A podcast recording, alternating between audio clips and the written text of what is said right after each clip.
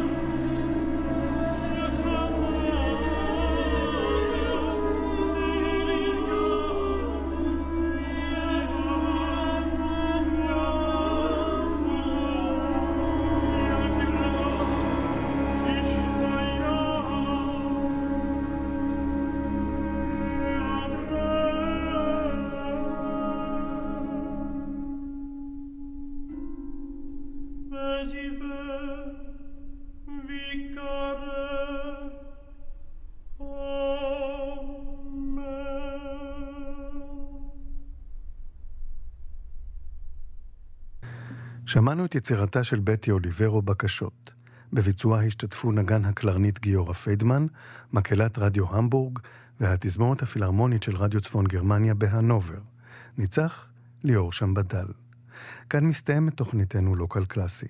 העורך אורי גולומב, הטכנאית חן עוז ואני אמוץ פרידמן באולפן, מאחלים לכם ערב טוב והמשך האזנה ערבה.